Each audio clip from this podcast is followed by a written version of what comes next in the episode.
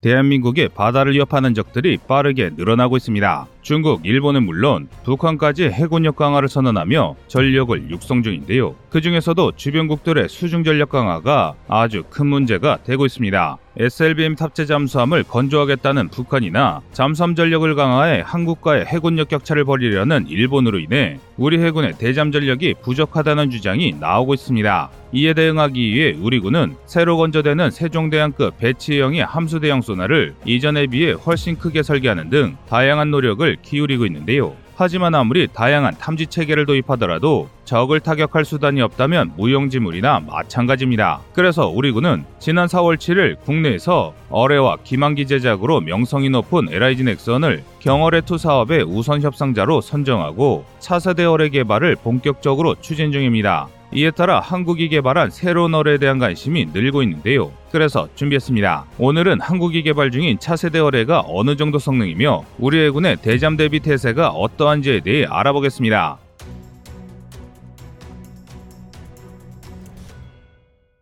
대한민국의 어뢰 제작 능력은 굉장히 탁월합니다. 험난한 대한민국의 자연 환경을 극복하고자 1970년대부터 꾸준히 개발을 시도하다 보니 상당한 수준의 노하우와 기술을 습득한 것입니다. 그 대표적인 이유 중 하나가 바로 서해입니다. 의외로 많은 일반인들이 모르고 있는 사실인데 서해는 굉장히 얕습니다. 수심이 불과 수십 미터에 불과한 곳이 지천에 깔려 있고 그마저도 해저에 복잡한 해안선이 형성되어 있습니다. 그래서 음파를 이용해 적을 탐지하는 소나의 사용이 어렵습니다. 복잡한 해안선을 따라 음파가 흩어지거나 왜곡되기 때문인데요. 따라서 잠수함이 활동하기 아주 좋은 환경입니다. 그런데 동시에 워낙 수심이 얕아 미국의 원전 같은 대형 함정이 작전을 하기에는 적절하지 않습니다. 한마디로 서해는 상대적으로 배수량이 작고 날렵한 재래식 잠수함들이 활개칠 수 있는 잠수함의 천국이란 것입니다. 그리고 이는 반대로 우리 해군 입장에서는 굉장히 까다로운 문제입니다.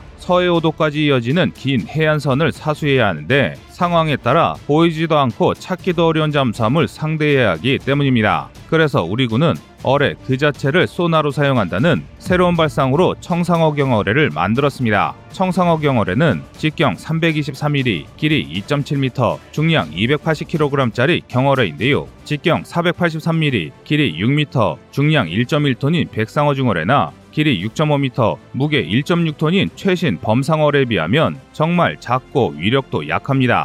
하지만 성능은 그렇지 않습니다. 세계에서 두 번째로 개발한 산화은전지를 사용해 개발 당시를 기준으로 굉장히 오랫동안 작전이 가능했고 선두부의 여러 음향 발진 장치로 구성된 능동형 소나를 탑재해 잠수함과 지형 지물을 구분할 수 있었습니다. 다수의 소재를 활용해 레이더를 여러 방향으로 조사하거나 한 방향에 집중해 성능을 올리는 AESA 레이더와 같은 원리로 성능을 끌어올린 것입니다. 이 덕에 복잡한 서해 바닷속에서도 적의 잠수함을 정확히 찾아낼 수 있었고 심지어 잠수함의 형상을 구분해 취약점을 타격하는 것까지 가능했습니다. 게다가 발사 후에 여차하면 유도 케이블을 끊어서 알아서 적을 추적할 수 있도록 발사 후 망각 기능까지 탑재했습니다. 그야말로 대잠수함용 최강의 수중 미사일이라 할 만한데요. 하지만 이렇게 우수한 청상어뢰도 시간이 흐르면서 점차 고물무기라는 평가를 받기 시작했습니다. 그 이유는 어뢰를 기만하는 기만기가 매우 빠르게 발전 중이기 때문입니다. 기만기는 함정을 위협하는 어뢰나 미사일의 유도 체계를 교란시키는 가짜 모형입니다.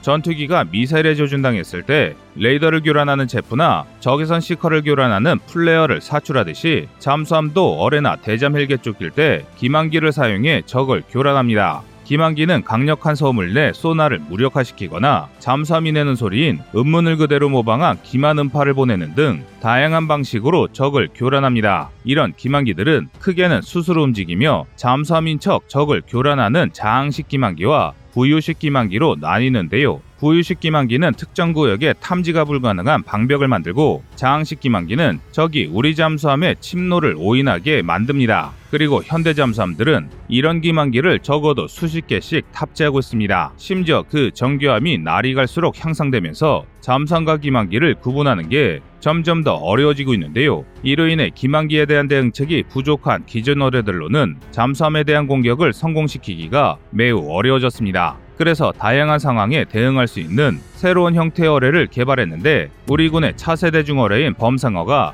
이런 케이스입니다. 범상어는 소나를 이용한 음향 탐지뿐 아니라 추진 항적을 추적하는 wake homing 기능이 있어 수상함의 기만을 무시할 수 있습니다. 또 어뢰에서 자체적으로 자기장을 발사해 적을 쫓는 자기 신간 세서와 보조 파핑으로 선박의 난류 항적 추적 기능이 있어 기만 체계를 무시하고 적 함정을 정확히 타격할 수 있습니다. 또 고성능 리튬 폴리머 전지까지 사용해 사거리와 속도 역시 매우 우수합니다. 하지만 이는 어디까지나 많은 공간을 활용할 수 있는 대형 어뢰이기 때문에 가능한 일입니다. 상대적으로 크기가 작은 경어뢰에 적용하기에는 아무래도 환경적인 제약이 있는 게 사실입니다. 이는 중어뢰를 탑재할 수 있는 함정이 주로 대형 수상함이나 같은 잠수함뿐이라는 것을 고려할 때 범용성이 떨어지는 일이었습니다. 이 때문에 우리 해군이 청상어 경어뢰를 대체할 경어뢰2 사업을 진행 중인 것입니다. 그렇다면 새로 개발될 차기 어뢰에는 어떤 기술이 적용될까요? 이에 대해서는 여러 의견이 있습니다.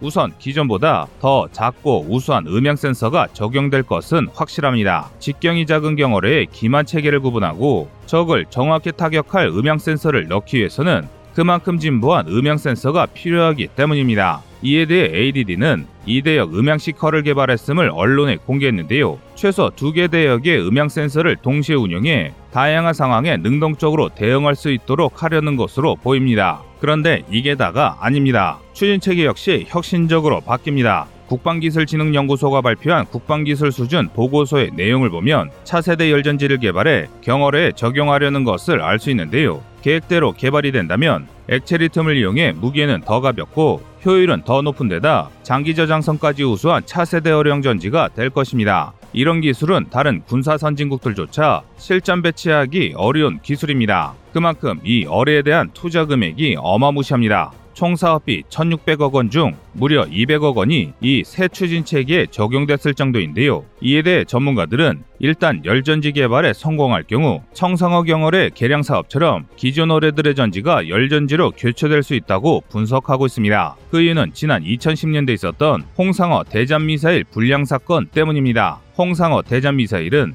청상어 경어뢰가 내장된 로켓형 공격무기입니다. 적을 향해 비행할 때는 바다 바깥의 공중에서 이동하다가 적을 타격하기 직전 바닷속으로 입수하기 때문에 잠수함을 기습하는데 아주 우수한 무기로 평가받고 있습니다. 그런데 이 무기를 개발하면서 로켓 발사 시의 진동으로 인해 배터리가 손상되는 문제가 발생했습니다. 그래서 우리 군은 이 문제를 해결하기 위해 기존에 사용하던 산화은 전지를 폐기하고 리튬 폴리머 전지를 도입했습니다. 그리고 리튬 폴리머 전지의 성능이 의외로 우수해 기존 청상어 보유량들까지 전부 리튬 폴리머 전지로 교체하는 사업을 진행하게 됐습니다. 하지만 리튬 폴리머 전지 특성상 관리가 까다롭고 충방전에 대한 신경을 써야 합니다. 그런데 만약 이번 경어뢰2 사업에서 신형 열전지가 무사히 개발된다면 그저 그런 새로운 어뢰 추진 체계가 완성되는 것이 아니라 우리 해군의 어뢰 전력 전체의 성능이 비약적으로 상승하는 혁신이 일어날 수 있다는 말입니다. 그렇다면 대체 어느 정도 성능이 향상될지 궁금해지는데요. 국방과학연구소의 자료에 따르면 우리 연구진이 이번에 자체적으로 개발한 신기술을 적용할 경우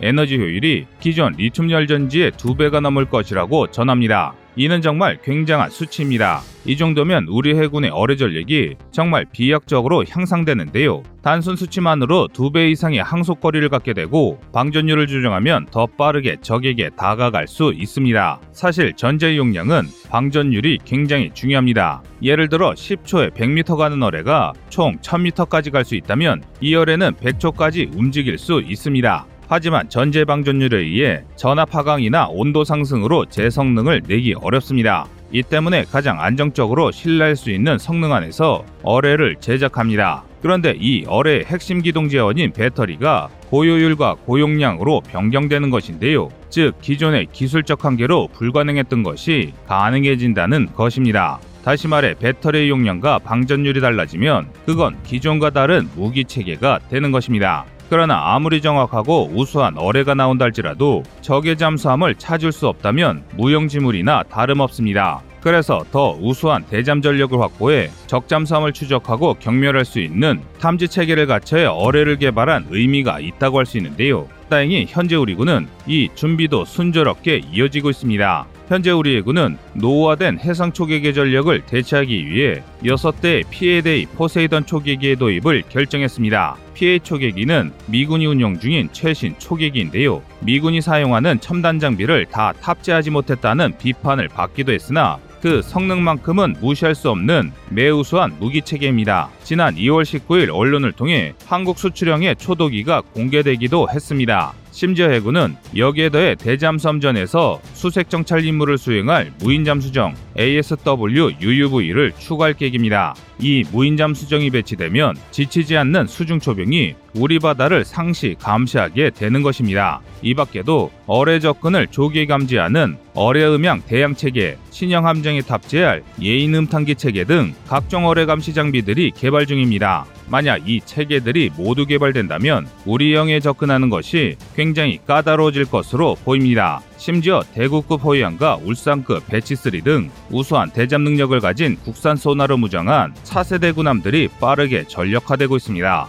따라서 적잠수함을 탐지할 능력이 없어서 기껏 개발한 고성능 어뢰를 사용하지 못할 일은 없을 것 같습니다. 이처럼 우리 군은 우리가 잘 생각하지 않는 분야에서도 국방 발전을 위해 정해진 예산 안에서 많은 노력을 기울이고 있습니다. 하지만 주변국 대비 부족한 게 사실입니다. 바로 중국과 일본의 미친 해군 증강 때문입니다. 이 두 나라의 빠른 군비 증강은 우리 대한민국에게는 위협으로 다가올 것이 분명합니다. 이를 대응하기 위해서라도 앞으로 우리 해군의 비약적인 전력 증강이 필요합니다. 여러분의 생각은 어떠신가요? 이상 꺼리투브였습니다. 안녕하세요. 꺼리투브입니다. 여러분의 가부나 성원에 힘입어 군사무기에 관심 없는 분들도 쉽게 이해하실 수 있는 대한민국의 육해공 군사무기의 숨은 비하 이야기를 책으로 엮었습니다. 하루 종일 검색해도 절대 찾을 수 없었던 비밀스러운 내용을 이제 책으로 만나보세요.